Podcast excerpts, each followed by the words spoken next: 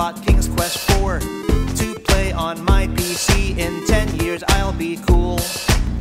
Now I have Zach McCracken. I've got my hit book too. Damn, it's so low. Hey, salut les auditeurs et bienvenue à un nouvel épisode du podcast dont vous êtes le héros. Alors là, je suis chaud. Je suis vraiment heureux de faire ce dossier parce qu'on va parler d'une grande partie de mon enfance. Et qui de mieux que d'avoir deux bons amis à mes côtés, Fred et Fabien. Salut les mecs. Salut, salut Xavier, salut Fabien, puis salut les auditeurs. Et puis ouais, on se lance dans quelque chose de nouveau, hein Fabien? Ouais, bonjour à tous. Ouais, je suis ravi d'être là. Et puis je vous avoue, pour être franc, je connaissais très peu Sierra, donc pour moi c'était, j'ai pris beaucoup de plaisir à faire le dossier. Donc j'espère que les auditeurs aimeront aussi. Et voilà les auditeurs, exactement, on va plonger dans notre nouvelle mini-série. Voilà, on quitte Piranha cette fois pour sortir carrément du magazine, du papier, pour aller dans l'écran, dans les jeux vidéo. Nous voici et on attaque Sierra.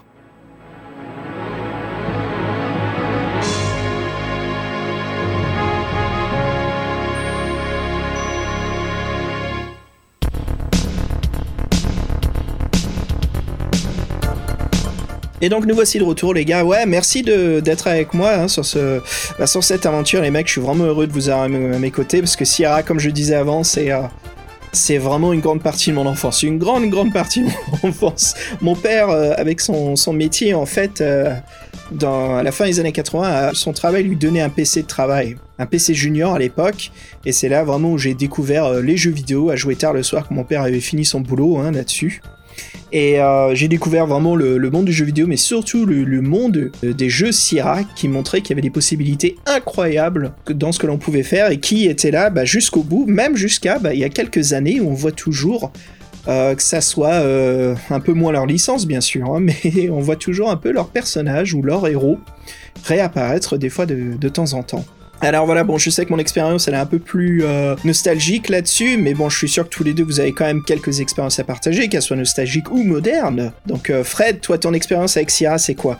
Bah surtout, c'est le nom. C'est vrai que c'était un nom qui était j'ai pas envie de dire au début du jeu vidéo, mais au début du jeu PC, c'était un nom qui pesait, qu'on savait qu'il faisait des bons jeux. Moi, je sais qu'il y a le... Grâce à toi, en plus, je l'ai vu de visu, mais le jeu Phantasmagoria, un peu une légende... Comme quoi il a un peu cassé les codes et, techniquement et narrativement et dans les thèmes abordés, donc c'était comme un Graal qu'il fallait connaître, auquel il fallait avoir joué.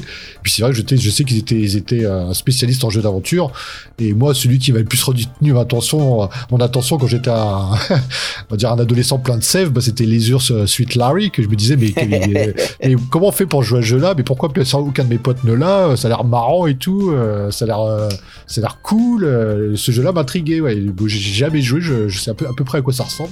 Et voilà, donc on va apprendre plein de choses. Et grâce à toi, j'ai fait un peu le truc vaudou là, à Nouvelle-Orléans, là, le Knight, le chevalier, là, je sais plus comment ça s'appelle la série. Gabriel Knight. Ouais, Gabriel Knight. Bon, je me suis rendu compte que j'étais très mauvais dans ce genre de jeu, que j'avais aucune patience, mais non, mais c'est sympa. Et puis bon, depuis, voilà, on a fait quelques séances qu'on a réussi même à immortaliser, donc qu'on fait partager sur Patreon aussi. C'est ça qui est aussi nouveau comme aventure. Mais oui, mais avant d'en parler plus en détail, c'est vrai que Fabien, t'as fait le dossier, t'avais forcément une expérience aussi, toi, de Sierra. Moi, mon expérience, c'était surtout parce que moi, à la base, comme tout le monde le sait, je pense, hein, moi je suis fan des consoles Sega, donc je crois que je l'ai assez dit, hein, donc voilà. Et les jeux PC, j'ai joué très peu en fait, donc c'est quand j'ai eu internet et un premier PC, donc et c'est vrai que le jeu Leisure Suit Larry m'avait intéressé, parce que je me souviens, à l'époque c'était l'émission Micro Kids, donc ça remonte à loin, donc wow. Et ils avaient parlé de drague en haute mer, donc le dernier Leisure Suit Larry, le 7, voilà. Et en fait, le jeu m'intéressait vraiment parce que je trouvais ça original. Et puis j'ai adoré donc la musique jazzy, le personnage, la VF qui est excellente, donc plein de jeux. Elle est super, ouais. Des jeux de mots, et puis il y avait un peu de vulgarité, je trouvais ça trop drôle. Eh, les filles, vous avez jamais pensé à... comment dire ? Bah, allez-y, Larry, vous nous choquerez pas. Eh bien, avez-vous déjà pensé à faire un trio ? Oh oui, on y a pensé. Pour ajouter un peu de piquant, vous voyez ? Vraiment ? Ouh. Donc ça me changeait de Sonic le hérisson. Et c'est vrai, mais c'est vrai que Sierra pour moi c'était juste ça, Leisure Suit Larry. Je connaissais pas du tout, je connaissais pas. Enfin, on va en parler, mais je connaissais pas les fondateurs de l'entreprise. Ouais. Et c'était, et en faisant le dossier, c'était une réelle découverte. Et je suis un peu déçu, c'est vrai, que de pas les avoir connus beaucoup plus tôt, parce que ça m'aurait vraiment fait plaisir de connaître d'autres les jeux qu'ils avaient fait avant Leisure Suit Larry. Ah, moi, c'était vraiment l'époque qu'on faisait du piratage et on avait une photocopieuse au travail d'un des le père d'un de mes amis qui avait une Xerox. Donc dans les manuels, c'était les anti-piratages, il y avait des questions spécifiques dans les jeux pour les démarrer et il fallait aller dans le manuel chercher la bonne réponse à chaque fois. Donc lui, il avait copié et scanné la page, on copiait sur disquette. Je sais, c'est pas bien, mais on achetait quand même les produits. Chacun avait une version, c'est juste que pour qu'on n'ait pas tous le même jeu. Donc les gars, moi j'ai vraiment grandi avec toute leur saga des King's Quest. Mon tout premier, c'était le 3. Et puis après, bon là, on va en arrière, on joue aux autres. Space Quest, j'ai passé pas mal de temps, surtout pas mal de temps aussi, en effet, Leisure Suit Larry. On est trois du coup. Hein. Mais c'est sympa parce que Leisure Suit Larry, il n'y a pas de 5, où c'est le 5 n'existe pas, ou c'est le 4 qui n'existe pas, il a fait exprès. La boîte a carrément sauté le 4ème opus, donc c'est une blague un peu dans la série, c'est, ouais, le meilleur, ça reste quand même Leisure Suit Larry 4. Donc ouais, 5 et 6, Passionate Patty, et puis après le 7, qui avait changé carrément le style graphique, hein, au lieu que ça soit des images en pixel art, c'était du dessin animé. Donc des illustrations à la main, hein, vraiment très cool, vraiment sympa cette évolution de Sierra. Mais après tous les autres jeux, tout ce qui était Daryl Gates avec les Police Quest qui t'apprenait vraiment à être un flic aux États-Unis, c'était incroyable quoi. Les puzzles en fait, c'était de suivre des procédures d'interrogation où quand on arrête les gens en bord de la route, voilà, pour voir leur licence et leur permis de conduire, puis faire une fouille, puis putain il y a un cadavre dans le coffre, merde qu'est-ce qu'il fait, c'est quoi la procédure? Donc c'était vraiment intéressant tous ces jeux de puzzle. Et puis après plus tard, hein, Fred, comme on a joué ensemble, il y a toute cette époque post-Sierra, King's Quest et compagnie, qui était l'époque voilà de Lighthouse, l'époque aussi de, c'était pas Schisme, mais il y avait Shivers aussi, Shivers qui était incroyable.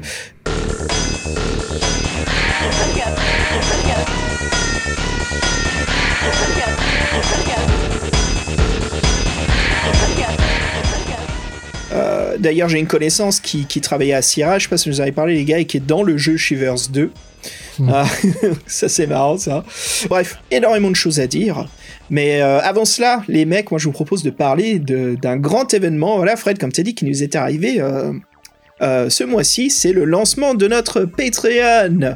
Donc ça fait vraiment plaisir, on a déjà quelques aventuriers et des héros avec nous. Salut tout le monde, ça me fait plaisir de vous recevoir. Et puis voilà, donc... ça s'est bien passé, on a eu pas mal de boulot avec Fred, et puis en fait on a préparé un petit peu les jours, les semaines à venir. Donc voilà, comme on a dit, hein, le podcast sera toujours gratuit, tout le monde ça, c'est clair et net qu'on veut toujours le faire ouvertement, hein, c'est un plaisir pour nous de le partager. Mais voilà, si vous voulez nous aider, contribuer sur le Patreon, vous allez voir, bah, on fait des émissions en plus, des vidéos, on a une petite session de jeux de plateau, hein, Fred, que tu peux nous en parler, de notre Space Hulk. Bah oui, mais c'est vrai que le Patreon, c'est... Space Crusade. Ouais, Space Crusade, mais j'avais compris, ouais, mais c'est vrai que le Patreon, c'est l'occasion de tenter des choses aussi, c'est nouveau pour nous, on essaye de faire de la matière, donc on fait des on s'est filmé, tiens, si vous voulez voir nos ganaches, vous pouvez aller voir sur Patreon, c'est sympa. On a aussi fait des let's play des jeux Sierra, on enregistre des podcasts, voilà, donc nous, on s'amuse bien avec tout ça, on remercie vraiment ceux qui sont lancés dans l'aventure avec nous, on s'y attendait pas, mais merci de recevoir ce soutien, c'est vraiment cool, ça nous motive, hein, c'est clair. Donc nous, on s'éclate bien avec ça, donc si vous voulez voir à quoi ça donne, n'hésitez pas. Et puis c'est vrai qu'en plus, on essaie de donner de l'interactivité à nos contributeurs, ceux qui nous soutiennent. Ouais, et puis on a pas mal de choses, hein. Fabien, toi tu nous écris en plus des petites des fun facts, hein, comme on aime bien dire, donc voilà, des informations croustillantes sur les dossiers qu'on est en train de faire dans le mois. Donc là bien sûr on baigne dans le mois Sierra, c'est notre mois pop culture, hein. On sera de retour dans les livres jeux bientôt en décembre avec la finale de notre Louardan, et voilà, donc on prépare en fait des votes qu'on fait avec les Patreons pour ceux qui sont inscrits. Et ben en fait on vous donne le choix de voter si vous êtes au statut de héros, voilà, donc là on va avoir 5 défis fantastiques, à vous de choisir. Et donc voilà, si vous voulez nous rejoindre, bah, n'hésitez pas, sinon de toute façon c'est clair et net qu'on fera toujours un défi fantastique et on va bien se marrer, ça va être un bon moment. Et puis voilà, donc on prépare notre saison de Noël. Comme j'ai dit, ça va être louardant. Pourquoi louardant ? Bah, ces couvertures sont quand même un beau symbole d'un monde d'heroic fantasy en plein hiver, hein, sous la neige. Aussi, bah, c'est la saison parfaite pour conclure notre louardant 4. Fabien, tu viens de finir d'écrire le dossier. Quelles sont tes premières impressions de ce 4e volume de louardant ? Je sais pas si je vais être sympa parce que c'est vrai que j'avoue je suis pas très fan de louardant. Des règles seulement, non ? Mais sinon, non, bah après, je veux dire, je suis content que la saga elle se termine. Ouais, je suis content que la saga se termine, on va dire ça. Donc, ah oui, bah ça, ouais, t'es encore battu. En une année, on a fini 2 sagas, quoi. Ça, c'est ouh, voilà. ça, c'est du jamais vu sur le podcast. Hein. Mais c'est vrai que. Non, j'avoue, non, je suis pas très très fan de la série. Bon, après. Voilà quoi, non, mais après, bon, les dessins sont beaux, c'est déjà ça. Voilà, donc la saison de Noël, on va avoir pas mal de préparation, nous, l'envers du décor, hein, on va préparer pas mal de choses. Mais sinon, bah écoutez, bah, ça nous fait plaisir en tout cas de finir louardant. Je sais qu'avec Fred, Fabien, je sais que tu es pas, mais avec Fred, on est plutôt fan de l'univers. Par contre, je crois qu'on est tous les 3 d'accord que les règles, non merci, quoi. Là, ça nous gave, hein. C'est un peu... Bon, en fait, dans le premier volume, ça me dit, tiens, des règles compliquées, ça me rappelle du jeu de rôle. Putain, bon, c'est un peu compliqué, c'est qu'il y a des raisons, tout ça, ça distingue les caractéristiques, on va servir de tout ça. Deuxième bouquin, je fais, putain, je me souviens plus de mon inventaire, c'est quoi ces règles, je comprends rien à ce que j'ai noté. Et troisième partie, c'était, mais les règles, elles sont imbuvables, en fait, ça sert à rien que ça soit aussi complexe, ça ne sert à rien, quoi. Ça sert à rien, quoi. C'est insupportable même, c'est pour ça que moi je prends vraiment de la joie au bout d'un moment, je me dis bon ok, je regarde les combats, c'est juste pour qu'on fasse ce podcast, mais sinon il faut que je continue l'aventure, quoi. Je peux pas rester là à regarder les règles, à me rappeler un petit peu de ce qui s'est passé il y a des années. Allez hop, on saute. Ah voilà, bah écoute, bravo Fabien en tout cas pour la fin de ce dossier, et puis on a hâte de l'attaquer bientôt, hein. Ah bien sûr, et après j'espère c'est que l'année prochaine on finira aussi Dragon d'Or, hein, donc comme ça on aura fini notre série aussi. Il ne reste plus qu'un seul. Bel objectif. Je crois qu'on va se le marquer tôt dans l'année, comme ça on accomplit l'objectif au plus tôt, qu'on se retrouve pas empilé sous autre chose à faire. Allez les gars, je vous propose un morceau de musique, que dites-vous ? Quelque chose de groovy, funky, histoire qu'on se mette un petit peu dans les années 80 ? Oui, pourquoi pas ? Ce que je vous propose, c'est qu'on sorte un petit peu de la tech noire et qu'on aille plutôt dans un club disco funk. Je vous propose un morceau de Young Bay qui s'intitule « Must Be Love ». Allez, à toutes. And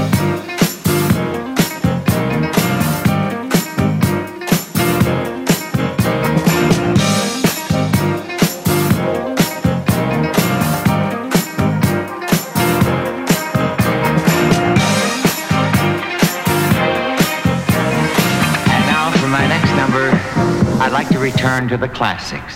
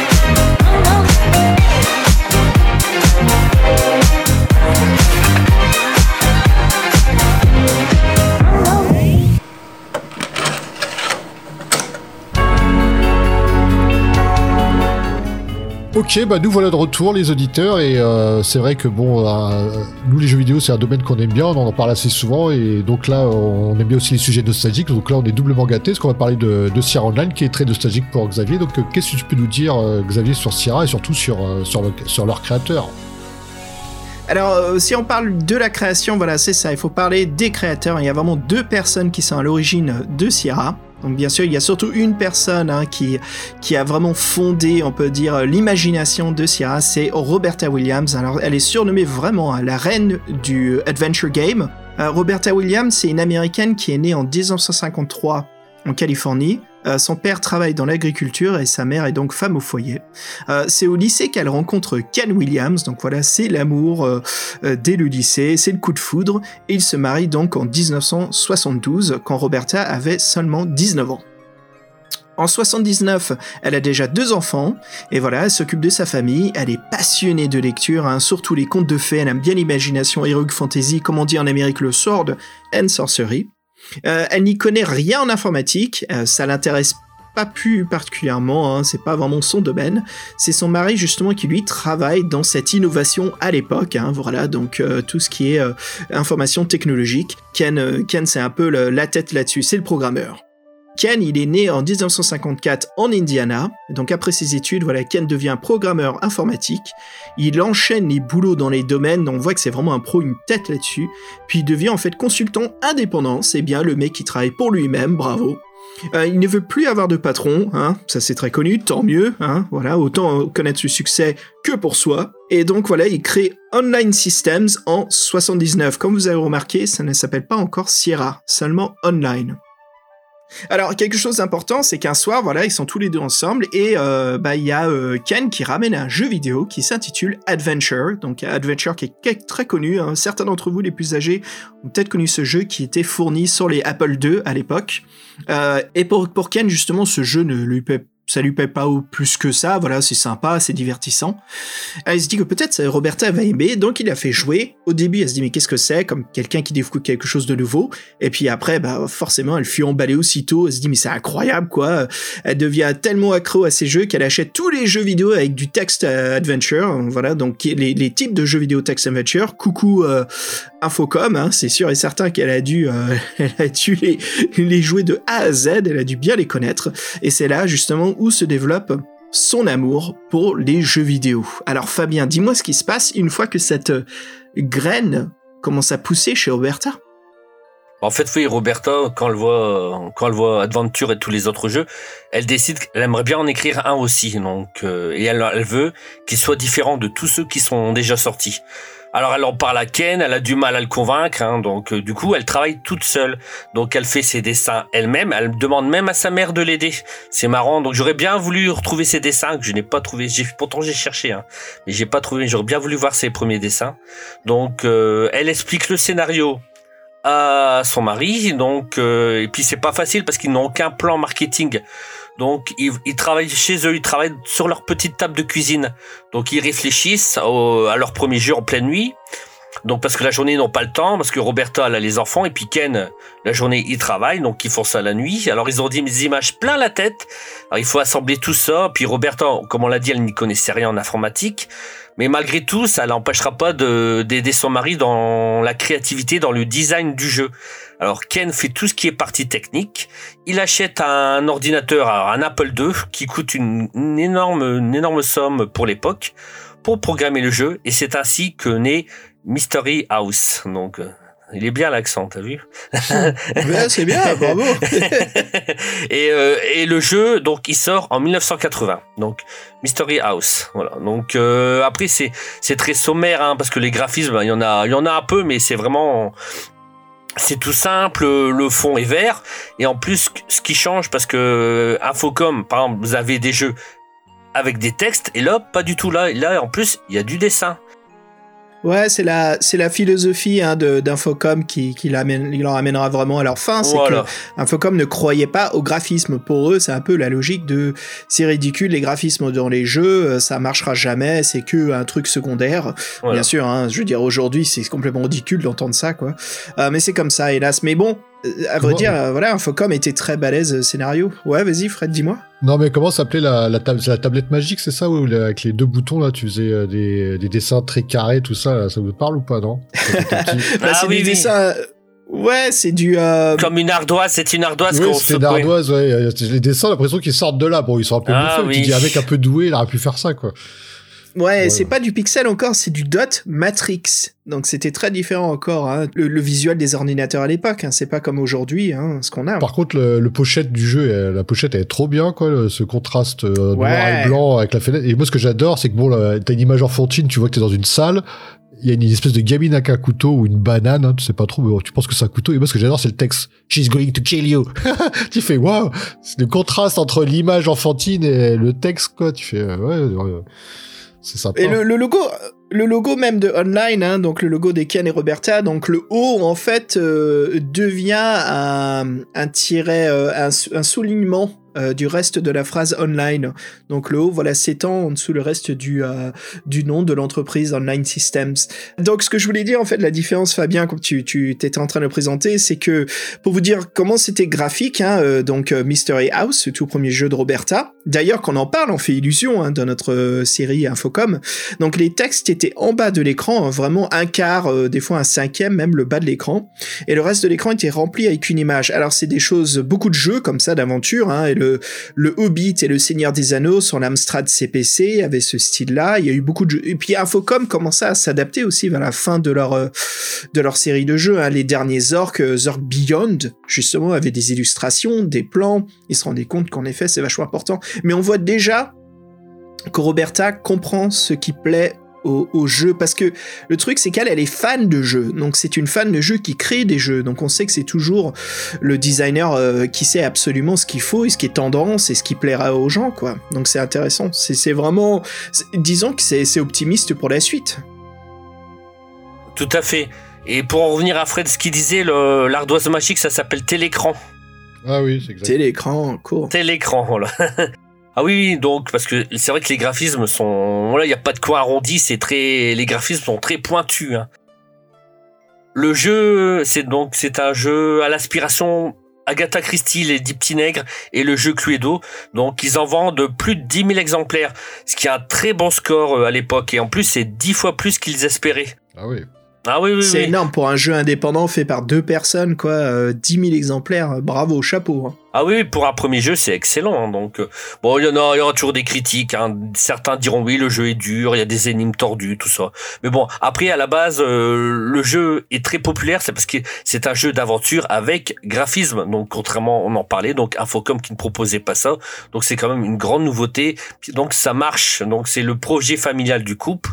Et ils se rendent bien compte qu'il y a un public pour ce genre de jeu. Donc, en même temps, ils se disent que ça n'intéressera qu'un petit nombre de personnes et ça restera toujours modeste. Alors voilà, donc bon, ils se trompent, hein, ils ne savent pas, mais ils se trompent, et donc toujours dans leur cuisine, ils continuent à faire d'autres jeux. Donc voilà, donc je sais pas si tu les connaissais, Xavier. Donc il y avait Wizard and the Princess et Mission Astéroïde, Cranston Manor.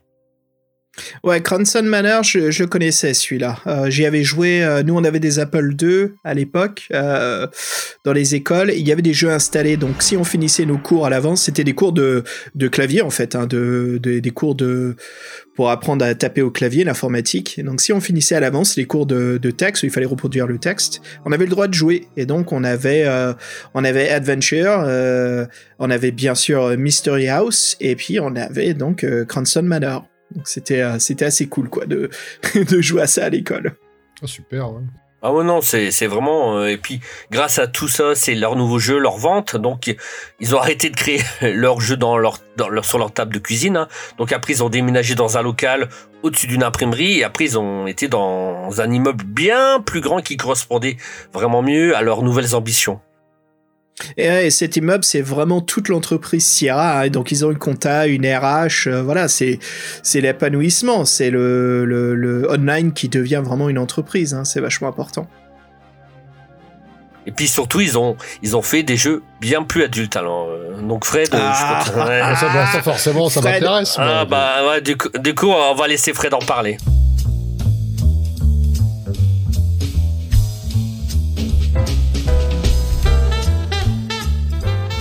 plus, là, c'est vrai que là, pour ce sujet-là, t'as bien creusé, t'as essayé de trouver des trucs croustillants, dont des photos, donc voilà.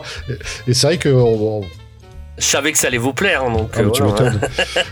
Mais il y a quand même... Ouais, bref, c'est assez intéressant, et c'est vrai que, bon, on parle de jeux plus adultes, ça reste quand même soft, donc en fait, le titre du jeu, c'est soft porn, donc c'est en fait, le jeu n'est pas une nouveauté, en fait, il est déjà paru chez un autre éditeur, ce fut un beat total, mais lui, Ken Williams, lui, il veut acheter le jeu, il rencontre le créateur du jeu, qui s'appelait Chuck Benton, et il lui a racheté les droits, tout simplement, et pour l'éditer sous le label de Online System. Et donc là, en fait, contrairement à leurs autres jeux, le jeu est sans graphisme. Il y a pas, et le but, c'est d'arriver à draguer 3 femmes. Et donc, en fait, il s'était dit, en fait, le jeu, il n'y a rien dedans, c'est de la drague, mais il n'y a pas du tout de contexte érotique, à part l'imagination. Et donc, ils ont décidé de faire une photo, qui donne envie. Donc, ils donnent une photo qui donne envie, donc un petit peu de nudité, forcément, mais sans trop choquer. Donc, ils pensaient engager des actrices, et là, non, il y a eu le branle-bas de combat dans Sierra Online. Roberta était pas du tout d'accord, elle disait qu'elle était jeune, fringante, elle pouvait aussi bien faire l'affaire. Et donc, ce qui s'est passé, que c'est accompagné de la comptable et de la chef de production de Online System. Elles sont dénudées dans un jacuzzi pour faire les photos de la jaquette. Donc, si vous connaissez ce jeu, savez que sur la jaquette, c'est les meufs, c'est les salariés de Online System, dont la créatrice. C'est soft, elles ont les épaules qui dépassent de l'eau, voilà, on voit qu'elles sont nues, mais on devine pas grand chose, voilà, c'est très années 80 quand même. Et donc il y a un serveur stylé qui est lui en tenue complète avec son petit plateau. On se demande bien pourquoi il n'est pas dénudé lui non plus, hein. Ça serait plus raccord. Et en plus c'est un vrai serveur, donc qui travaille dans un restaurant, ils l'ont embauché pour la photo. Ouais, voilà, donc il a gagné sa journée le mec. Voilà, sauf par le fait qu'il soit habillé avec une champagne, qu'il serve les femmes. Et ce qui est marrant dans la photo, c'est que le serveur, il est dans le jacuzzi aussi, mais lui, il est habillé, quoi. Et puis derrière, il y a donc un ordinateur qui est posé derrière le jacuzzi, donc j'aime bien cette touche. C'est marrant parce que c'est une couverture qui fait très années 70 même. Hein. Ouais, oui, franchement, elle est super rétro. Ouais, elle est chouette. Bah ouais, donc, bravo, Roberta Williams, elle a raison, quoi. Ça marche. Oui, puis sacré succès, parce que donc, le jeu est un peu sommaire que de la drague en parlant. Je pense que c'était l'intérêt était somme toute limitée, mais il faut savoir que la jaquette a dû faire vendre, parce qu'il y a 50 000 exemplaires, quoi. Record battu. Alors là, ils ont tapé dans le score. C'est énorme pour l'époque, 50 000 exemplaires. Et le parc d'ordinateurs était très faible. Il y avait très peu de gens qui avaient des ordinateurs. Ils ont même prévu une suite. Et en fait, ce succès et puis ce concept leur a donné des idées. Dit la prochaine fois, il faudra qu'on fasse ça avec des graphistes, comme on a l'habitude de faire. Et c'est ça qui a donné naissance à notre fameux Leisure Suit Larry, dont tout le monde a bavé dessus quand on était jeune. On a tous parlé de ce jeu-là. Et donc voilà, une idée en amène une autre. Et donc, Leisure Suit Larry, pour ne pas nous gâcher, on va vous consacrer un épisode spécial à cette saga. Donc, wait and see, comme on dit. Et voilà, donc maintenant, grâce à ces petits succès qui sont accumulés, un peu de niche, mais quand même de bons chiffres, c'est l'entreprise se rénomme et change de nom.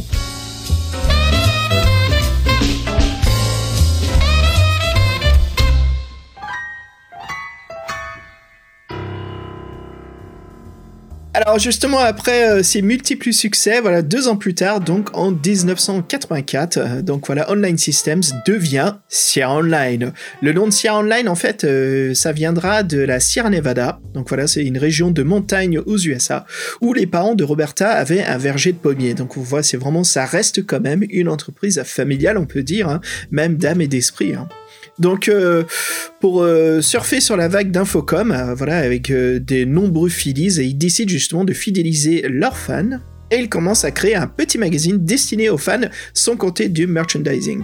Alors, je voudrais faire juste une petite aparté vite fait, les gars. Les magazines d'entreprises de publication de jeux vidéo, dans cette époque, c'était vraiment un truc qui se faisait beaucoup, parce que j'en ai quelques-uns, et j'en ai un surtout de LucasArts. Oh, LucasArts qui faisait aussi leurs magazines. Donc, ces magazines, en fait, on les retrouvait dans les boîtiers des jeux vidéo aussi. On pouvait avoir plusieurs exemplaires, donc c'était comme un papier journal, soit en couleur, si l'entreprise avait de la thune. Et on trouvait, comment on dit, du marketing, c'était de la promotion pour leur prochain titre, mais c'était sympa parce qu'il y avait quand même des interviews et c'était pas que acheter parce qu'on avait déjà acheté le jeu, donc tu sentais qu'il y avait aussi quand même de la découverte et aussi des interviews, comme je disais, des explications un petit peu de l'envers du décor, quoi. Donc des choses qui sont alléchantes sur l'information, mais qui sont pas nécessairement faits pour, qu'on donne notre fric. Donc, il y avait quand même, c'est pas que du hardcore marketing, quoi. C'était assez chouette. Ça faisait même privé. Il y avait vraiment quelque chose d'exceptionnel. Alors leur ascension elle est tellement fulgurante qu'ils sont à presque 80 dans l'entreprise. Alors voilà, alors plus au sommet, et donc les employés de Sierra travaillent à l'aise, hein, pas de costume cravate, hein, on voit bien que Ken et Roberta c'est des gens de la classe moyenne, tranquillou, peinard, tous ensemble, hein, donc voilà, ça se reflète dans l'ambiance et l'atmosphère de la boîte. Et contrairement à Focom, voilà, ils n'essayent pas d'avoir le monopole, ils sont tranquilles où ils sont, ils veulent juste vivre de leur passion et que l'entreprise soit une grande famille où tout le monde s'entend bien. Encore une fois, quand ce sont des créateurs qui sont à la tête d'une entreprise, ça promet toujours une expérience beaucoup plus zen et moins, on peut dire, moins compétitive, quoi. Toujours quelque chose d'amusant. Alors Roberta se souviendra de ses débuts quand sa mère lui a dit justement que la petite cuisine où était conçu les premiers jeux vidéo était le lieu de tous les miracles, et comme quoi en effet c'est là où tout a commencé et tout va continuer à s'agrandir. Et pour cela, Fabien, comme t'as fait les recherches, est-ce que tu veux bien nous parler justement des grands hits? Et là je pense qu'on quitte l'âge d'or et on entre dans l'âge d'argent, là où naissent leurs plus grands héros, et bien sûr l'utilisation du mot quest. Dis-nous tout. Alors le premier, c'est King's Quest, hein, donc en 83. Donc c'est l'histoire de Sir Graham, et donc avec la quête des 3 trésors magiques. Donc le jeu est un tel succès qu'il a eu énormément de suites. En tout 9 jeux qui se vendit à énormément d'exemplaires à travers le monde. Donc Roberta elle expliquera que la popularité du jeu c'est qu'il a permis aux adultes de revivre les fables et les histoires qu'ils aimaient quand ils étaient enfants. Donc je suppose que tu as joué, Xavier, à ce jeu-là. Donc Oh oui. Et à savoir aussi que c'est qu'il y a eu c'est pas vraiment un reboot, mais il y a une suite de King's Quest, c'est sorti en 2015-16 par The Odd Gentlemen, 2014 par The Odd Gentlemen, et tout le monde pensait que c'était un reboot, mais en fait c'est une suite et c'est très nostalgique parce que dedans on parle beaucoup des précédents jeux de Sierra, quoi. Donc c'est une série qui continue jusqu'à aujourd'hui, voilà. À emballer et surtout à nous reprojeter dans un magnifique monde d'Heroic Fantasy conte de fées. Donc après d'autres séries ont été créées, donc il y a aussi Space Quest, Police Quest, donc ça je ne connais pas. Donc et puis après celle que Fred et moi on connaît, donc Leisure Suit Larry. Alors ouais, Space Quest, en fait, c'est assez sympa. Bon, bien sûr, les auditeurs, on va en parler de plus en plus tard, parce qu'on va faire des dossiers pour chacune de ces grandes séries, ces 4 séries-là. Mais Fred et Fabien, pour vous dire rapidement, en fait, qu'est-ce que c'est? Space Quest, en fait, c'est un jeu comique, c'est 3e degré, et c'est un jeu qui se moque un petit peu de la science-fiction en général, donc de Star Trek, Star Wars, de tous les films des années 50, de tous les classiques de SF, de 2001. On joue en fait à un technicien de surface, un balayeur, on joue Roger Wilco. J'allais dire Roger, Fabien. On joue Roger Wilco, voilà. Tu peux dire Roger, hein, moi j'aime bien. Roger, ouais. Allez Roger. Allez Roger. Mais voilà, Roger, donc il lui arrive bien sûr des pétrins, et puis ça l'emmène dans plein d'histoires, plein d'aventures. Comme King's Quest, il y aura plein de suites. Police Quest, c'est vraiment intéressant, c'est un flic qui a été consultant pour la saga, qui s'appelle Daryl Gates. Et Daryl Gates, en fait, a donc travaillé avec Ken, Roberta et les programmeurs de Police Quest. À savoir que Roberta n'était pas derrière tous ces jeux, il y avait toujours des équipes derrière l'un et l'autre. Donc ouais, voilà, Police Quest c'est ça, c'était en jouer un flic et qui vit des aventures. Je m'excuse, j'ai oublié le nom du flic, ça fait tellement longtemps. Oh, je suis sûr que ça va me revenir pendant le podcast. Et puis Leisure Suit Larry, les gars, qu'on connaît tous les 3, où on joue Larry Laffer en français. Voilà, Larry Laffer en anglais, hein, donc ça marche super bien comme traduction en français. Et notre but, bien sûr, c'est de draguer et donc de réussir des rencarts et de coucher avec des nanas, d'où son côté très adulte, quoi. Donc voilà, juste pour dire un petit peu de quoi il s'agit de ces jeux. De toute façon, on en reparlera dans d'autres émissions. Puis il y a aussi Gabriel Knight. Ouais, Gabriel Knight qui a un grand succès. Et c'est marrant, Fabien, excuse-moi, mais juste pour dire, c'est que chaque volet, il y a eu donc 3 jeux Gabriel Knight, et c'est incroyable, mais chaque jeu de Gabriel Knight quand il est sorti était une innovation et la poussée technologique du support qu'ils utilisaient. Donc c'était bien sûr le point and click pixel art pour le premier, le deuxième c'était le FMV, donc le full motion vidéo, qu'est-ce que c'est ? C'est des jeux comme Phantasmagoria 2 ou même Phantasmagoria 1, c'est des jeux où on filmait des acteurs en fond vert, il y avait de la mise en scène, c'était poussé à bout, c'était comme un film. Et le troisième, c'était de la 3D, hein, on était déjà fin 90, et le troisième, en fait, la caméra qu'on pouvait complètement bouger partout. Donc ouais, c'est assez unique et incroyable. C'est marrant d'avoir fait une saga aussi différente dans son gameplay. C'est pratiquement unique. Je ne crois pas qu'il ait fait. Il y a des jeux qui s'adaptent selon les supports, mais sûrement qu'il y a des jeux avec les contraintes de l'époque qui. Comme les Mario ont beaucoup évolué, mais à ce point-là, ils sont pas passés par le full motion. Ouais, ils ont complètement changé à chaque fois leur gameplay, quoi. Complètement différent. Mais les Gabriel Knight, tous les trois sont excellents. Après, il y a des gens qui disent, ouais, le 2, moi je trouve très bien The Beast Within, donc c'est le FMV. Mais le premier, les gars, mais toujours, en plus, le casting des voix, c'était comme un film. C'était quand même Tim Curry qui jouait Gabriel. Et surtout, le flic, l'inspecteur qui nous aidait, Mosley, qui était joué par Mark Hamill, Luke Skywalker lui-même. Oui, on en parlait une fois, qui a fait une plus grande carrière dans le doublage de jeux vidéo qu'au cinéma, sûrement. Bah, c'est lui qui joue la voix du Joker, hein, qui est inoubliable. Hein.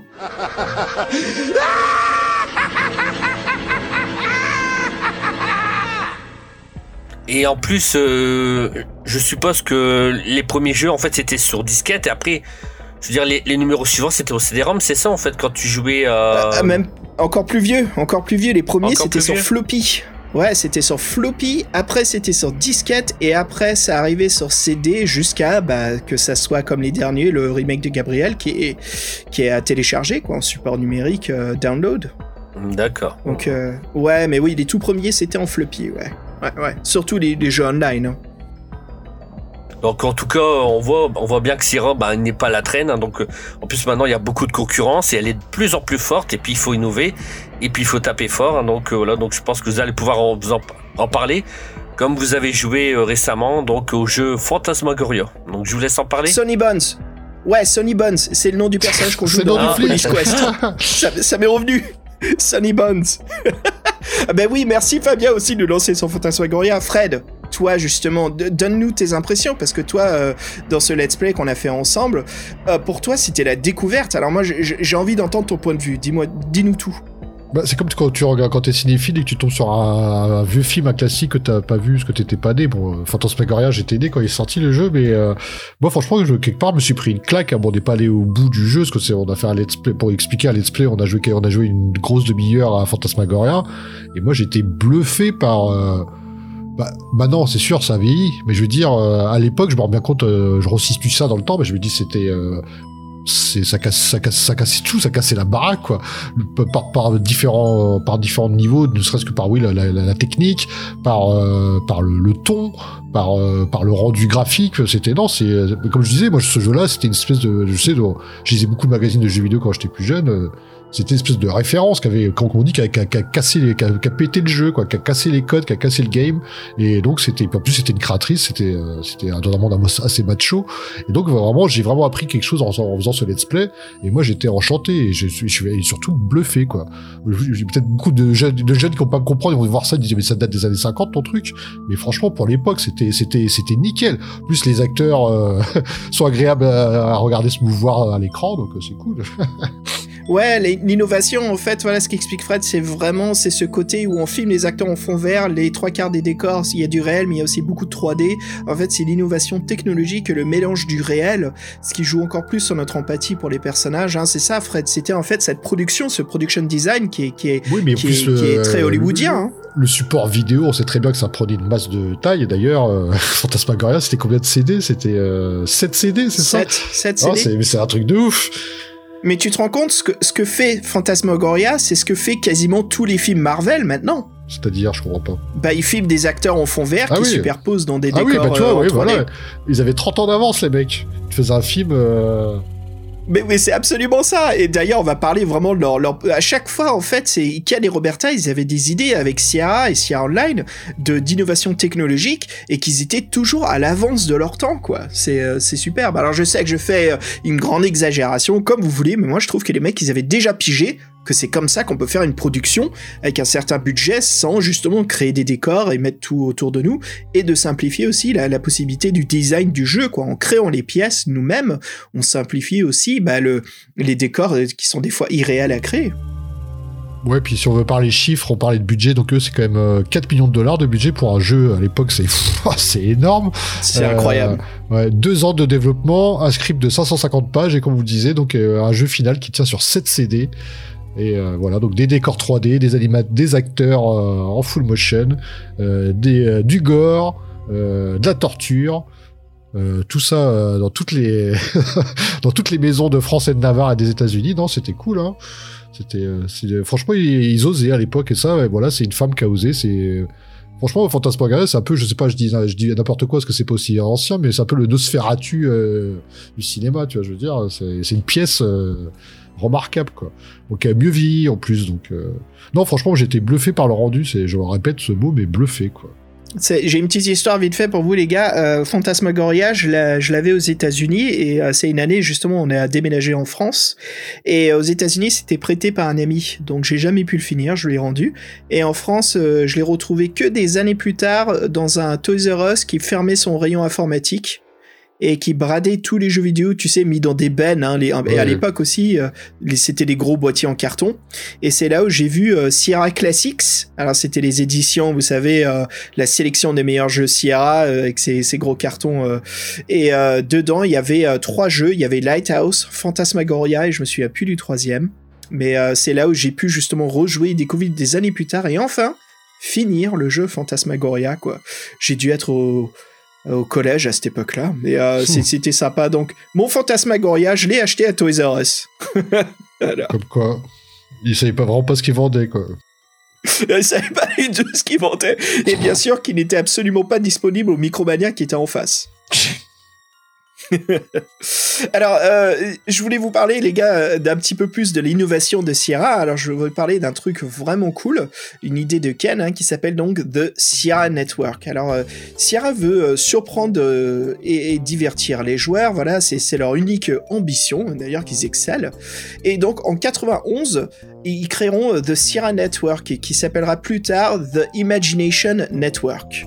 Alors, Ken Williams avait une grande idée, mais qui fut hélas ratée, hein.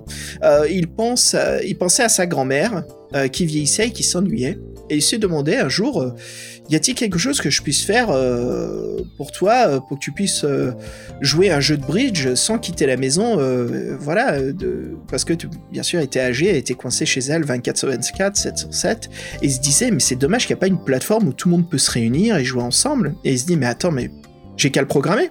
Et donc voilà, le projet à la base s'appelle The Constant Companion. Donc voilà, c'était censé être un produit pour les personnes âgées isolées.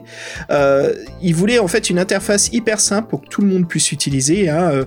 Donc quelque chose, voilà, où on peut choisir des jeux de façon comment s'amuser, et qui a un côté autodidacte assez simple. Mais bien sûr, à l'époque, il n'y a pas encore un internet.com, hein. Il y avait une connexion téléphonique, mais ce n'est pas la même chose de l'innovation technologique de 95, hein, de l'internet, le World Wide Web. Donc voilà, il demanda de l'aide aux entreprises de télécommunications pour mettre en place un réseau, et donc il obtient également le soutien du géant informatique qui s'appelait NEC à l'époque, qui fournit justement des dizaines d'ordinateurs pour des personnes âgées qui voulaient voilà, justement bêta-test The Sierra Network. Très vite après commercialisation de ce service, il prend de l'ampleur et s'étend au-delà des personnes seniors. Voilà, de multiples jeux arrivent, des jeux de casino, des simulations de vol, des jeux de golf. Bill Gates lui-même est impressionné par le projet et contacte Ken, voilà, justement pour lui dire qu'il veut s'associer avec Sierra, quoi. Il voit l'innovation et un futur dans ce produit. Et donc un des plus grands fournisseurs téléphoniques des Américains, donc c'est AT&T, hein, fait aussi du pied à Sierra. Voilà, ils se disent, mais on va vous aider. Alors AT&T en France, les gars, c'est France Télécom, hein. Oui, je sais. C'est aussi grand que ça, ouais. C'est le réseau, oui, c'est le premier des réseaux historiques aux États-Unis. Et en portable, ils craignent, quoi.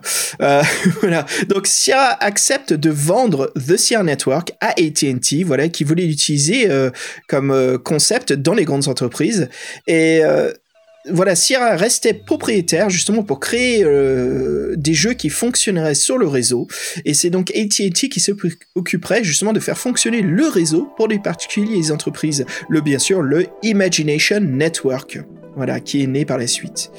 Mais là, c'est triste, hein, parce que là, vous voyez, les gars, on n'est pas loin, en fait, d'une salle de réseau. Hein. En France, à l'époque, on avait des trucs comme ça, comme Goa, je crois que c'était ça, hein, une salle où on pouvait tous se rendre, jouer à des jeux, si on les avait installés, et trouver des gens. Et là, ça, ce fut un désastre. Hein. Donc, Sierra, en fait, ne se retrouve plus dans ce projet, et Imagine Network, en fait, veut se débarrasser de Sierra. C'est un petit peu, on va tout prendre. En fait, on voit tout de suite que c'est de l'ego qui joue. Et donc, il y a une grosse perte d'argent qui arrive, mais Sierra, voilà, retombe sur ses pattes, tout va bien. Mais hélas, c'est un peu, je crois que c'était un bordel de contrats et de, comment on dit, un petit peu de rivalité entre les entreprises. Il y a trop de grandes personnes qui s'en ont mêlées et tout le monde voit qu'il y a du fric à se faire, mais bien sûr, c'est trop le bordel. Et c'est ça, Fabien, quoi. Ça a pas tenu, ça s'est cassé la figure. Oui, tout à fait. Donc, non, c'était vraiment... Après, je pense, tu sais, parfois, quand on essaie de faire trop de choses, tu sais, pas essayer d'avoir les yeux plus gros que le ventre. Donc, c'est dommage parce que l'idée de... Justement, l'idée, elle est bonne, hein, donc... c'est ce qu'on a aujourd'hui, hein. On a plein de sites web aujourd'hui où on peut se rendre et on peut jouer à des jeux comme ça, quoi. C'est très connu maintenant, hein. Mais moi, je parle de son idée de porter assistance personnalisée. On peut même aller plus loin. On peut dire que c'est ce qui se passe au Japon avec la mode des robots nounous qui sont là pour s'occuper des personnes âgées. Ouais, comme des petits chiens électroniques aussi, oui. Ouais. Encore une fois, comme je disais, les gars, Ken et Roberta, ils étaient à l'avance du temps. Hein. Ils ont tout pigé comment utiliser le monde des jeux vidéo pour nous divertir et comment ça puisse servir sur plusieurs plateformes, que ça soit ici, comme on voit, pour les personnes âgées, surtout ceux qui tristement sont enfermés chez eux et qui peuvent rien faire, pas bouger, un peu cet échappatoire. Donc ouais, c'est dommage, hélas, hein, quand les égos se clashent, hein, ça finit toujours mal, hélas. Fabien, justement, si tu nous parlais de cette diversification de chez Sierra. En fait, Sierra, dans les années 90, achète des sociétés indépendantes, donc comme Dynamic, Coktel Vision. Alors, Coktel Vision, c'est un peu particulier parce que c'est un développeur français de logiciels. Donc, moi, j'avoue, je ne le connaissais pas, donc je ne sais pas si vous le connaissiez. Donc... Adi, les jeux Adi et Adibou. Ah, d'accord, d'accord. Ouais, les jeux de... C'était un peu comme ça s'appelait Passeport, non ? Les jeux éducatifs, en fait, d'accord. Les jeux éducatifs, voilà, c'était amusant parce qu'on pouvait débloquer des point and click, quoi, en jouant aux jeux Adi et compagnie. En fait, oui, cet achat, il a un but, c'est parce qu'en fait, Sierra n'était pas... Et en fait, il voulait continuer son expansion sur le marché européen. Parce que Sierra, c'est surtout aux États-Unis, mais c'est vrai qu'en Europe, c'est pas pareil. Donc, et en plus, il voulait traduire les jeux dans plusieurs langues. Donc, tout ça, ça a un coût, hein, mais bon.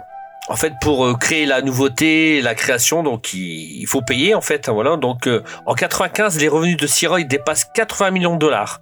Donc c'est quand même impressionnant. Donc il est loin le temps des jeux créés dans la cuisine. Hein. Donc là c'est fini. Hein. Alors maintenant, Sierra siège désormais à Washington et compte plus de 700 employés. Donc ils ouvrent des bureaux dans plusieurs pays dans le monde, notamment en Angleterre, au Japon. Ouais, excuse-moi, c'est juste pour dire, surtout Fred, je sais que t'es fan de cette région, mais à savoir que les bureaux à l'époque de Washington, de Sierra, étaient juste à quelques minutes de Seattle. Ah oui, parce que c'était pas clair. Oui, donc dans l'état de Washington, parce que j'ai cru que c'était... J'ai dit, ils se sont gentrifiés, ils sont partis de la côte ouest à la côte est, quelle erreur. Donc voilà, donc les jeux sont distribués dans 50 pays dans le monde. Donc, et puis aussi, ils concluent un accord avec Pioneer Electric Corp pour commercialiser leurs jeux les plus populaires au Japon. Après, Fred, tu peux nous parler du rachat de Sierra ? C'est vrai, comme on disait, un sacré chiffre d'affaires de 80 millions de dollars, ça attise les appétits. Et donc, en fait, là, il y a il y a une bande de winners. Merci, Fabien, pour la photo. Ah, il y a une bande de winners, les mecs, ils sont arrivés, ils sont tous en costard, là. Les mecs, c'est des... Bon, bref, j'ai envie de dire des wasps de bonne famille, mais il y en a deux, trois. Bon, bref, je m'égare, mais en fait, voilà, il y a une grosse société qui arrive, CUC International, multinationale qui cherche à se développer, faire des flouses. À se développer beaucoup et massivement dans l'entertainment. Je pense qu'ils ne savent même pas ce que ça veut dire. Bon, bref, ils rachètent racheter Sierra et là, ils alignent les dollars, 1 milliard. Basta, réglé, finito. Roberta dira, ah non, moi, ça ne m'intéresse pas, on n'aura plus d'autres autonomie, notre créativité, ce ne sera plus le théâtre des miracles. Michel, il fait, bon, c'est jamais 1 milliard, quand même. C'est bien. Oui, quand même, quoi. Quand même. C'est-à-dire, on va pas te proposer ça tous les jours. Donc voilà, gros débat à la rédac, comme on dit. Donc là, c'était gros débat à la maison.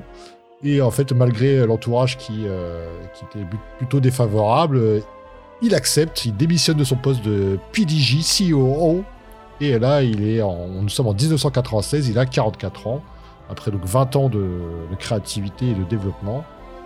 Et donc, en fait, c'était quoi l'argument de CUC International, les winners en costard, là ?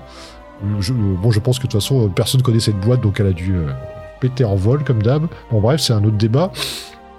Ils disent, nous, voilà, on apporte 40 millions de nouveaux consommateurs sur le marché du vidéo, nous, on gère, laissez-nous faire, un peu comme, donc, AT&T, je pense. C'est pas venu le vent venir. On le sent venir, ouais.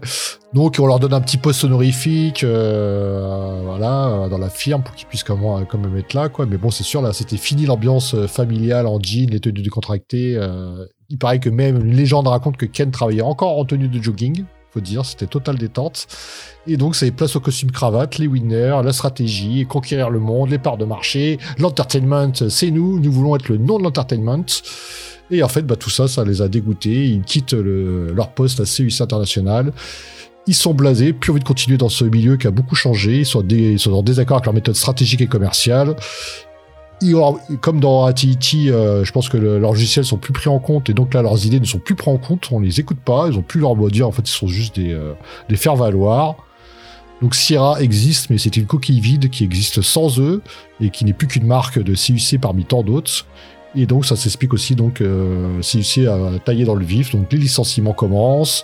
En 1997, il y a une énorme fraude fiscale qui est révélée, avec de multiples licenciements. Et donc, en fait, au bout d'un moment, assez rapidement, ils revendent le bébé à d'autres naïfs, donc à Havas, et puis après à notre cher Vivendi qui s'est bien fait arnaquer à l'époque, dans d'autres domaines aussi, en rachetant Universal, je crois, bon bref. Et donc, tout ça pour dire que, en fait, Sierra, maintenant, ce n'est plus qu'un nom avec un catalogue, et d'ailleurs, le nom Sierra Online va complètement disparaître et être remplacé par le fameux Entertainment. Ouais, alors Sierra Entertainment, là c'est un peu... On va aller un peu dans l'obscurité, mais vous inquiétez pas, on va revenir vers les lumières, les gars. Donc voilà, donc Sierra, à cette époque, voilà, Sierra Entertainment, voilà, Sierra se nomme désormais ça. Tout s'arrête en 2008, de l'entreprise dont tout le monde voulait travailler, tout le monde voulait y être. Sierra devait un peu le boulet, hein. Les jeux Sierra ne se font plus autant de recettes, en fait ça devient un éditeur, hein. Ça fait plus de créativité. Une triste fin, ouais Fabien, comme tu disais toi dans le dossier, qui te rappelle un petit peu celle d'Infocom. Ouais tout à fait, tu vois, dès que l'argent est là, bah voilà, c'est la merde. Voilà. Ouais, c'est connu, hein, dès qu'il y a trop de thunes. Donc, le couple, ça, c'est triste, là, cette info. C'est en fait que, Ken et Roberta, ils diront dans un interview qui comparait la fin de Sierra à un enfant qui est torturé à mort. Ça, c'est dur parce que tu sais que deux, ils ont passé tellement de temps, que ça soit Ken dans la programmation. Et c'est Roberta bébé, hein. Dans l'écriture, c'est leur bébé. Hein. Et un bébé qui a fleuri, les gars. Mais putain, mais les jeux vidéo Sierra à flot, et la plupart étaient des réussites commerciales et aussi, important, pas seulement commerciales, mais des réussites en tant que jeux vidéo. Des jeux vidéo qui ont laissé jusqu'à aujourd'hui une très bonne critique, quoi. Un bon métascore, comme on dit. Alors, allez les gars, je vous ramène un petit peu vers la lumière. Qu'est-ce qui se passe?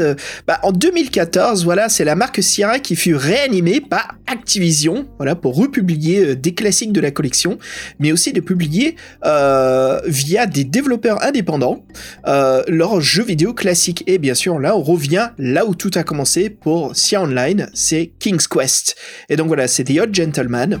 Et donc, il y a aussi un événement très connu aux US qui s'appelle les Video Games Awards, hein, c'est un peu les Oscars pour les jeux vidéo. Et c'est en 2014 qui a eu un prix assez spécial qui a été créé justement pour récompenser ou pour quand même présenter bah, les créateurs qui ont innové l'industrie du jeu vidéo, et ça s'appelle justement le prix de l'importance de l'industrie. Et en 2014, le tout premier était offert donc à Ken et Roberta Williams, voilà, qui font leur apparition aux Games Awards, qui sont sur le plateau, très modeste. On voit Ken qui raconte l'histoire de comment tout a commencé. On a eu enfin une autre version, ou plutôt la vraie version de tout l'amour a commencé. Et c'était un soir, il disait qu'il était au restaurant, le resto italien local avec Roberta. Et il se disait, mais si on faisait un jeu vidéo, moi je le programme, toi tu l'écris. Et c'est marrant parce que pendant que Ken il est en train de raconter cette histoire, il y a Roberta qui est à côté, qui regarde le trophée, tu vois la créatrice quoi, qui regarde la foule, et bien sûr la foule qui l'applaudit, mais il y a des gens qui se lèvent, hein, c'est la révérence quoi. Tout le monde sait que Roberta Williams c'est comme on dit, hein, c'est la reine du graphic adventure. Mais elle était plus populaire que son mari, hein, parce qu'on parle toujours Roberta, mais c'est vrai que... Oui, bah, parce que Roberta, c'était la créatrice, donc c'est normal qu'on parle d'elle. Hein, Mais Ken, voilà, c'est le programmeur, c'est quand même aussi important, mais forcément, la personne qui crée Kingram, qui crée des aventures, voilà, c'est Roberta. Et en plus, Roberta, elle a une amie qu'on va parler dans ces dossiers Sierra, c'est Jane Jensen, qui est une grande écrivain, qui est celle justement qui a écrit des King's Quest avec elle, qui prend la main d'ailleurs, et qui a aussi écrit Gabriel Knight, et qui écrit aussi des romans comme Roberta Williams. Alors, voilà, donc ce Games Award, c'était vachement beau, et c'était aussi pour promouvoir le nouveau King's Quest. Un an avant ça, il y avait quelque chose d'intéressant, c'est en 2013, il y a aussi Leisure Suit Larry qui se voit ressortir en édition remaster via un Kickstarter par Allo. Allo, en fait, c'est le créateur lui-même de Leisure Suit Larry. Donc c'était juste un remake avec les graphismes d'aujourd'hui, illustré à la main, en animation, en dessin animé. Vraiment super, juste un remaster, un reboot, on peut dire, hein, du tout premier jeu Leisure Suit Larry. Et puis, comme j'en parlais à l'instant, il y a aussi un autre classique de Sierra Online qui fait surface, qui est bien sûr Gabriel Knight, Sins of the Father, le tout premier. Mais bien sûr, ces jeux ne seront pas du tout publiés sous Sierra, c'est juste pour vous dire en fait que les héros de Sierra continuent à vivre, hein, tous ces personnages fictifs. Et donc, Gabriel Knight, ça sera créé par le studio Pignotter Road et distribué par Phoenix Online, ça sort en 2014. Et aussi, quelque chose d'intéressant, les gars, c'est qu'il y a la dernière nouvelle de Sierra, donc date d'août 2018, où la compagnie, encore une fois, Fred, comme tu disais, on rentre dans les gens qui s'acquièrent une licence juste pour se faire du blé, mais qui vont pas savoir quoi en faire. C'est TJX. Je connais même pas tu connais, toi? Ça vous dit quelque chose? TJX? Pas du tout. C'est le nouveau nom de CUC International. Oh putain, ils sont de retour des morts. Parmi les morts. Donc voilà, TJX qui acquérit le domaine Sierra Online, mais qui bien sûr le renomme Sierra et change encore une fois le nom. Voilà, c'est tout court. Voilà ce qu'on a. Donc c'est la fin, voilà où on en est aujourd'hui. C'est que bizarrement, il y a aussi une petite chose, comme je disais, c'est aussi pendant que Sierra était éditeur, c'est à savoir que un grand jeu, Half-Life, était sorti sous le label de Sierra, quoi, sous la distribution de Sierra. Donc on peut dire, c'est marrant, mais c'est quand même Sierra qui a peut-être aidé financièrement Half-Life à exister. Voilà, mais... aujourd'hui on sait pas, mais en tout cas, les héros de Sierra, que ce soit King Graham, Larry Laffer ou Gabriel Knight, sont toujours présents. Et refondent, à mon avis, toujours surface, parce qu'ils sont juste inoubliables. Et donc voilà, ça nous amène à parler un petit peu, on va faire un petit retour en arrière, Fred, mais parle-nous de ce qui se passe après Sierra pour Ken et Roberta. Oui, ce que rappelez-vous, donc, c'est vrai que Sierra, comme on disait, c'est quand même une entreprise qui s'est développée en même temps que le jeu vidéo. Vous avez bien vu l'évolution des supports, des graphismes, de la boîte et voilà, du parc d'ordinateurs. Donc c'est vrai que c'est très lié au monde des jeux vidéo. Et on peut dire qu'ils sont un peu nés dans le même momentum, hein, c'était où les jeux vidéo ont commencé à intéresser le grand public. Et rappelez-vous, donc, Ken Williams, c'est à 44 ans, ils ont vendu peu de temps après, ils sont retraités. Donc c'est vrai que 44 ans, c'est assez tôt pour prendre sa retraite. Surtout qu'on est développeur informatique. Donc c'est vrai qu'ils ont, eux, avec leur recul, ils ont vraiment appelé ça les années magiques quand ils ont créé leur entreprise, tous les deux, ce couple béni. Et c'est vrai qu'ils sont passés par tous les stades, le jeu vidéo en noir et blanc, la couleur, après le son, les logiciels, puis à la fin Internet. Donc ils sont vraiment des en plus eux, ils sont dans le cœur du métier, dans le cœur du développement, dans le cœur du marketing. Donc ils ont vraiment vu l'industrie du jeu vidéo de A à Z évoluer. Donc je pense que ce sont des gens au parcours très très intéressant. Et en fait aussi Roberta a une autre particularité, c'est que c'est la première femme conceptrice et éditrice de jeux dans une industrie qui à l'époque on le rappelle et encore maintenant est toujours dominée par les hommes. Donc dire un cocorico féminin pour Roberta. Et c'est vrai que maintenant les jeux s'appellent Roberta Williams Anthology, quoi. C'est on reconnaît son génie et sa patte.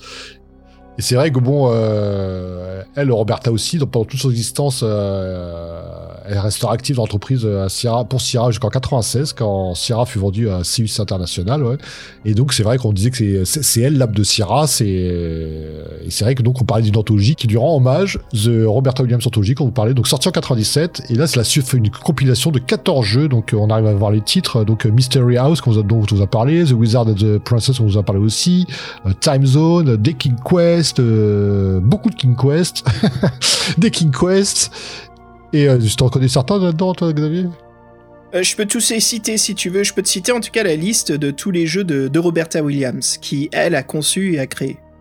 Donc, allez, je les fais rapidos. T'as Mystery House, Wizard and the Princess, Mission Astéroïde, Time Zone, The Dark Crystal, King's Quest A, Mickey's Space Adventure, King's Quest 2, King's Quest 3. King's Quest 4, Mixed Up Mother Goose, Laura Bow and the Colonel's Bequest, attention, celui-ci est très apprécié par les joueurs de Sierra. King's Quest 5, et là, le titre de fin, Absence Makes the Heart Go Yonder. Après le remake de King's Quest 1, on va voir que ces remakes sont très importants parce que c'est un peu, à l'époque, ils font déjà des remakes graphiques.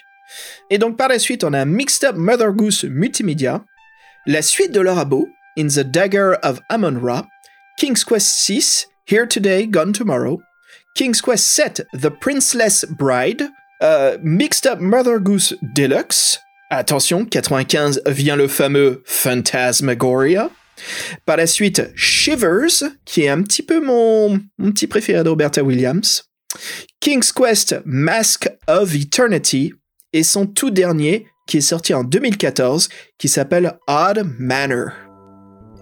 Oui, donc vous voyez, elle n'a pas chômé, et sans quelques années, c'est vrai que ce qui est marrant sur ce boîtier d'anthologie, c'est qu'il y a une espèce d'hommage qui a été fait par le rédacteur en chef d'un magazine défunt qui s'appelait Computer Gaming World.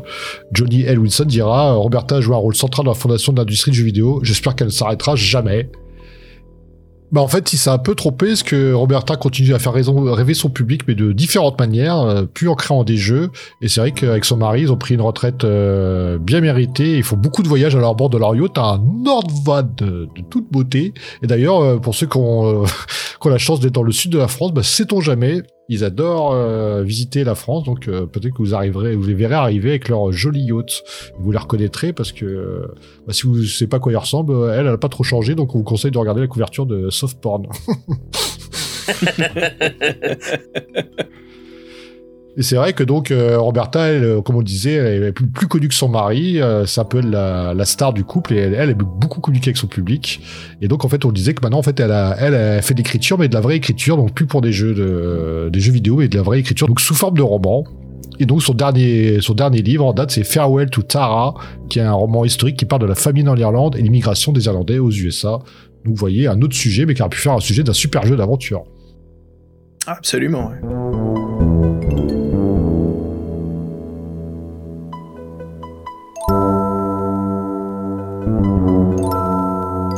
Donc vous voyez, c'est vraiment un couple qui se démarque et qui a une legacy, comme aime bien dire Xavier, dans le monde des jeux vidéo.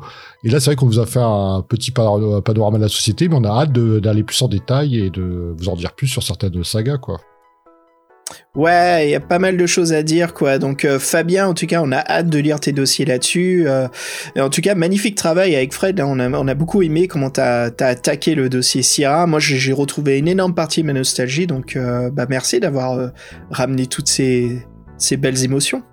C'était une découverte pour moi, donc je connaissais pas Roberta et c'est vrai, donc c'était un plaisir. C'est vrai que je trouvais que c'était une femme, tu vois, même si elle n'y connaissait rien en jeu vidéo, tu vois, elle avait un univers, elle avait tellement d'idées, des rêves plein la tête et puis voilà. Donc c'était, comme on disait, tu vois, le rêve américain, tu vois, elle a passé d'une petite entreprise qui faisait des jeux dans une cuisine, elle est passée à une énorme société. Donc c'est vraiment, tu vois, c'est vivre de sa passion. Et c'est vrai que je trouve, il n'y a rien de plus beau de ça. Il n'y a rien de plus beau. Ah, c'est vraiment grâce à Sierra que nous, les joueurs, on a pu incarner un roi, un détective, un séducteur. L'amour que Ken et Roberta Williams avaient pour les Adventure Games et pour le monde du jeu vidéo, c'est quelque chose qui est très important pour notre monde aujourd'hui. Donc voilà, ça fait plaisir, les auditeurs, hein, franchement, c'était vraiment un excellent dossier. Et puis on a hâte de rentrer donc dans ces prochains épisodes et on va couvrir King's Quest, Space Quest, Police Quest et bien sûr Leisure Suit Larry et Fabien, on va voir si on a le temps, peut-être d'attaquer les 3 épisodes de Gabriel Knight. On n'est pas sûr encore, mais on verra. On verra. Après, n'hésitez pas, les auditeurs, à nous donner votre feedback. Hein. Ça fera du temps, parce que je ne les ai pas encore écrits. Hein. on a le temps. Soyez pas pressés, hein, les auditeurs. Voilà. Je suis un petit peu débordé en ce moment. Fabien, t'as pas mal de choses à faire ces temps-ci. Peut dire donc, un petit peu dans le monde du livre-jeu. Oui, voilà. Mais c'est vrai que non, c'est. En tout cas, si j'ai envie de, même si je connais pas les, tu vois, même si je connais pas les jeux vidéo qu'elle a fait, voilà, j'ai vraiment envie de les découvrir. King Quest, tout ça, ça me parle et j'ai envie de voir ce que c'est. Voilà les auditeurs, ça conclut notre podcast spécial pop culture sur Sierra Online. Mais avant cela, nous voudrons remercier nos patrons, hein, comme on dit sur le site. On voudrait commencer par nos héros. Les gars, je vous propose un par un qu'on les nomme. Je commence bien sûr avec Étienne Damol Fardel. Oui, on a Jack Browns qui nous a rejoint dans l'aventure peinturée. Merci Jack. Kiki Momo, merci à toi. Ems, Jokinner, merci mec. Simon, qu'on connaît comme notre asso space marine aux Vulcains et aux lance-flammes, salut gars, merci. Alors dans les aventuriers, merci à Sébastien Bellesi. Et puis en tout dernier, mais je crois que c'est surtout pas moi qui peux bien le présenter, Fred, vas-y. Ninja. Guillaume Vendée, qu'on connaît bien. Qui vient d'apparaître avec une boule fumigène et qui repart aussitôt, ni vu ni connu. Donc voilà, merci aux héros et aux aventuriers de Patreon. Franchement, avec votre soutien, et c'est un vrai plaisir pour nous trois. Et puis surtout, voilà, on a hâte de livrer encore plus de choses sur le Patreon. Et puis pour tous ceux qui sont intéressés, qui veulent se rejoindre à l'aventure Patreon, voilà, vous pouvez vous rejoindre sur www.patreon.com/PDVELH. Donc ça, voilà, ça sera une bonne expérience. Et puis nous, on apprécie, on se lance dans l'aventure. Et puis pour l'instant, c'est plutôt fun, hein, c'est sympa. Surtout que c'est rarissime pour Zora 3, donc. Ça c'est sûr. Hein. Ça n'arrivera pas souvent. Donc. Et puis on a aussi un podcast qu'on a enregistré tous les trois où Fred se fait attaquer par un chien. On va attaquer, c'est un grand mot. Couvé de bisous, peut-être. Ça... Ben voilà, allez, c'est la fin. Merci encore à vous tous de nous avoir écoutés. Et puis, on vous dit à très bientôt cet hiver avec un loup ardent, la fin de la série. Allez, salut tout le monde, à la prochaine. À bientôt. Salut les auditeurs, merci de votre écoute. Tchou tchou tchous. In 10 years, I'll be cool. He has my old trash 80. We're playing Dagorath. We save our games on tape. In 10 years I'll be cool. I've got stacks upon stacks of my garbage pail kids, and I separate the duplicates and pair up all the twins. And I swear that my first issue of DC Comics Wasteland will make me rich someday when I decide to turn it in. I never had Nintendo. My master system husband's cool. My 3D goggles rock. In 10 years I'll be cool. I've got my black jean jacket. I've got my British Knights. My Trapper Keeper rocks. In 10 years I'll be cool.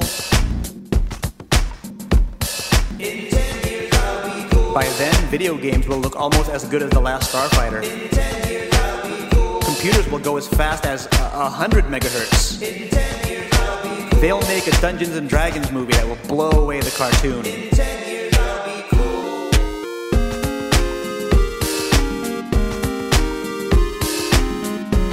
When we grow up, they're finally gonna make an Aliens vs. Predator movie. And they'll hire James Cameron and John McTiernan to co-direct. And it will be the pinnacle of science fiction filmmaking. In 10 years I'll be cool. When we grow up, Laserdiscs will be the standard way to watch movies. And all discs will be CAV, and all players will have auto-reverse.